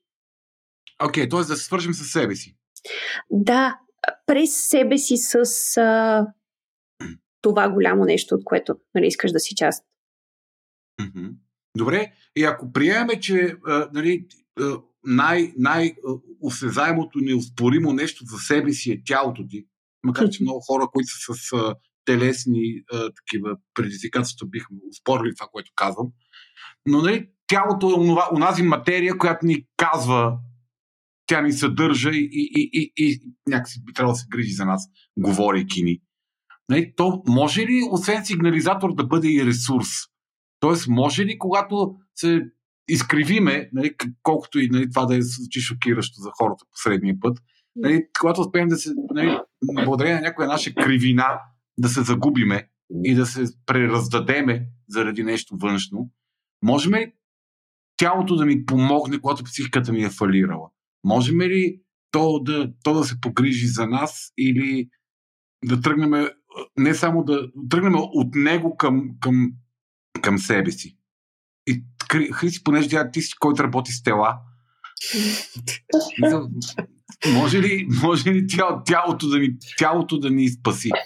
Ами, принципно, тялото е най-лесният инструмент за регулиране на състоянието, емоционалното и менталното. Тоест, вие самите знаете, че дори една промяна на позата може да ти смени настроението и да ти смени усещането за теб. Нали, има много правени експерименти с това как позицията на тялото, включително а, ако аз искам да се чувствам уверен, обаче съм дълбоко неуверен, как и Само искам да кажа, понеже ние имаме и видеовръзка, и двамата с Селенко едновременно си променихме позите. Се променихме позите и се пъчихме. За да се почувстваме по-добре, защото така се чувстваме по-добре наистина. За да се почувствате по-уверени. Ами, да, да, всъщност аз искрено смятам, че а, наистина това е, може би, когато сме психически много така катастрофирали емоционално, а, простичката работа с тялото, именно дисциплинирането на тялото и вкарването му в някаква форма, но много с, все пак щадящо, да не е някакво издевателство, може много да помогне за възстановяването и за бързото възстановяване, защото, пак казвам, промяната на позата, промяната на дъха, осъзнаването на дъха, свързването а, наистина с това, че ти имаш тяло, особено хора, които са много интелектуални и са постоянно в главата си и те забравят, че имат тяло. Всъщност идеята за това как ти тази енергия, която ти е в главата с вдишването и я сваляш надолу по дължината на тялото до ходилата, това може да ти даде усещане, че си жив най-малкото. А, mm. Така че според мен тялото е изключителен инструмент. Първо, че е изключителен а, барометър за това какво се случва с вътрешния ни ментален и емоционален свят и наистина и по обратния път. Аз, ако си раздвижа само пръстите на краката, на ръцете, завъртя си главата пет пъти в дясно и в ляво, това наистина може да ми даде една идея по-различно състояние от това, в което съм била преди да го направя. И то много позитивно. Така че 100% за хора, които наистина усещат, че са на ръба емоционално и психически, работата, но балансираната работа с тялото, през някаква практика, кой от каквото има нужда, плуване, йога, както го усеща, но да не е пак отбелязвам някакво издевателство, може много бързо да ни вкара в да ни овладее, да ни помогне да се овладеем. Mm-hmm. То за това... Може, може, може да ни даде ресурс ние да поемеме контрола върху, върху вътрешния си свят. Точно може да ни даде емоционалния ресурс да поеме контрола върху мисленето си И Ами да, самия факт, че можеш да управляваш тялото си, също не говорим за случаите, когато това не е възможно, защото тогава Мгм. вече работим по други начини Мгм. и минаваме на едно по-различно ниво на управление на себе си. Мгм. Но в така средностатистическия случай, да, тялото е прекрасен инструмент. Просто е едно от най-лесните неща, с които можем да започнем. Аз тук се сетих, а, когато го каза това нещо, как дори да не става въпрос от мой личен опит за нещо много голямо или нещо много трудно или бърнаут или нещо от този сорт, за някакви дребни житейски неща, за пецнал си, ядосан си, нещо от този сорт, ставам, разхождам се, там правя някаква физическа дейност, протягам се три пъти и действително резултатът е корено различен. В смисъл, връщаш се обратно на масата и се връщаш едно с друг акъл. И Абсолютно. звучи драматично, обаче разликата е огромна. Просто Мгм. очите, през които гледаш, са различни, само защото в теб се е раздвижило нещо, настъпило е промяна. Мгм. Точно така. Абсолютно, защото ние имаме, имаме склонност да засядаме в някакви Да мисловно, да. емоционално, телесно, особено във времето, в което сме. Ми да, особено времето, в което сме сега, хоум офис, ти седиш по цял ден, не мърдаш. Нали, за мен това е голям риск за, за много хора, защото това вкарване в... Е, според мен, ето това е много лесен начин да вкараш едни хора в хомеостаза, нали? да ги оставиш да, да са минимално физически активни, едно ограничаване на, на полето на движение в най-така абстрактния и конкретния смисъл. И всъщност, когато не се чувствате окей, просто станете и се разходете. Просто се протегнете, сменете позата, сменете стойката. Това има разлика. Прави, наистина, има, има голямо значение това. Добре. Здрав дух, здраво това- тяло. Съжалявам, ама клишето е истина. Но, но работим, може да работим пъти здраво тяло, здрав дух. Абсолютно. И двете неща. Да, да, да. Точно. Окей, добре. А, и понеже ти каза, нали, станете, раздвижете се, а, мисля, че в момента ние четирмата проявяваме някаква върховна форма на настойчивост, която се приближава до границата на загубата на устойчивост, М. защото, не знам, може би, които са слушали внимателно в началото, разбрахте, че е вечер, ние седиме вече не знам кой час. Да не отекчаваме хората с нашите проблеми, според мен разговори. Да, и не, аз мисля, че това, което се случва в момента е пример за настойчивост. Защото Скаме, по два часа, не го пускам. в края, в края на един дъ- дълъг ден А, ние седиме доста дълго време и правиме това, в което вярваме, че трябва да се направи. Е, мен е, това ми е много... Е, това е въпрос към всички вас. А, защо ви е важно това, което се случва ама на вас лично като хора? Ти казваш, вярвам. Защо, защо вярваш, че това има смисъл? Защото моя, моя начин да се боря с страха от смъртта е като си въобразявам, че правейки добро на другите няма да умра. Мгм. Тоест, това е твоя начин, давайки е информация, начин да давайки се- това е пространство. Така наречена ценност, нали, това Мгм. наричаме ценности, онова, което поставяме между себе си и страха от смъртта, моя ценност е да, да се опитам да бъда полезен на другите. Ти що го правиш, Маня? Това е едното. А, може би всъщност най- най-значимото за мен това, мен това, което ме движи в моята работа и това причината, поради която я избрах е, че мога да се свързвам с хора и да помагам.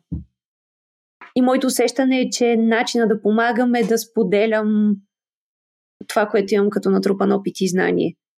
Особено сега в тази ситуация, нали, на- натрупвайки в последните месеци много знание и много капацитет по, по тази тема. Нали, да. Ами, не по-различно от това, което вие казахте. Освен това, аз искрено вярвам, че това е част от човешката природа, тази склонност да се свързваме с другите и да допринасяме и да ги подкрепяме. Някакси така. Това е естествено. Нали? Това, че ние работим това нещо, защото в нас е в, по-голяма степен изразено, супер, но вярвам, че това е част от човешката природа. Нали? М. част от българите. Включително и българската. Тоест, той Слави каза средния път и българите после го имаме. И българите го имаме това. Ние българите трябва да си помагаме, Слави. Трябва да държиме. То си- Това подкаст за това е на български. Освен първите 5 минути, в които използвахме на брой други термини. Не позволявайте ни, Еленко, да не ми отговори на въпроса, моля. Не, не, не, ами гледай сега. Според мен, като един дисководещ на такива подкасти, а, е супер ценно да хората, които го слушат това и са издържали близо 2 часа, А, да открият, че има някакви хора, които са много интересни и те работят нещо, което те никога не биха си представили, че някой би работил и че могат да помагат на такива като тях. А още повече така година, където всеки е мега куци спънат и според мен децата, които са сега от 3 до към 7-8 години, след време психо, там, психоаналитиците или психотерапевтите много ще кешират върху тях. Кой, кой е слушал епизода за психотерапия и как прави разлика? да, да, в смисъл, че те деца, уврежданията, които са породени от тея напред-назад и, и ремонт и не ремонт, те, те в момента някак да изчислим щети в хиляди лева. Това няма значение. Да, на мен ми е супер интересно и полезно и приятно и, а, и така, и вярвам, че накратко нашето дело е свято и че помагаме на хора. М, Добре. Ами ние за това бяхме тук. М. Надявам се всеки от вас да си отговори на въпроса защо прави това, което прави. Ако сте останали до края на епизода. И мисля да вървиме към устойчивост ние четирмата, пожелавайки ви приятно правене на това, което правихте до момента. Но малко по-мотивиран. Но малко по-осъзнати, малко повече чуващи тялото си, малко повече знаейки защо правите това, което правите и малко повече старайки се да бъдете на средния път. Ние бяхме тук с вас, защото знаеме какво говориме. Ако ви е интересно повече по темата, заповядайте на... Ще намерите Съответните връзки в съответните връзки, с които да стигнете до там, където можете да научите повече по въпроса. Аз съм сигурен, че във форума ще ни засипат, в форума на Говори Интернет ще ни засипат с критика, че не сме казали това, онова и третото и петото. Котката на Еленко изглежда силно нещастно. Здравей, котко. Току-що се появи в кадър. Еленко, ако не си разбрал, това бяха моите заключителни думи към епизода. Благодаря ти, Слави. Аз котката, понеже реши и тя да... Тя не, не прояви настойчивост си реши. да- Башката на котката изглежда много красиво в кадър. Така, така. Така че благодаря ви хора. Беше ми супер приятно. Надявам се да ви е харесало. Очаквайте следващия епизод на Естествен интелект, нашата мини-серия, който ще запазя в тайна какъв ще. Но аз като следейки плана на нашите епизоди, знам, че ще е супер. И така. Добре, Владо, целувки, ти беше с нас през цялото време. Приеми, че сме казали нещо мръсно на финала. Ами, чао и от нас, може би, Сманя. А, До нови на срещи, вас двете специални поздрави и благодарности за, за включването. Ние. Удоволствие беше за нас.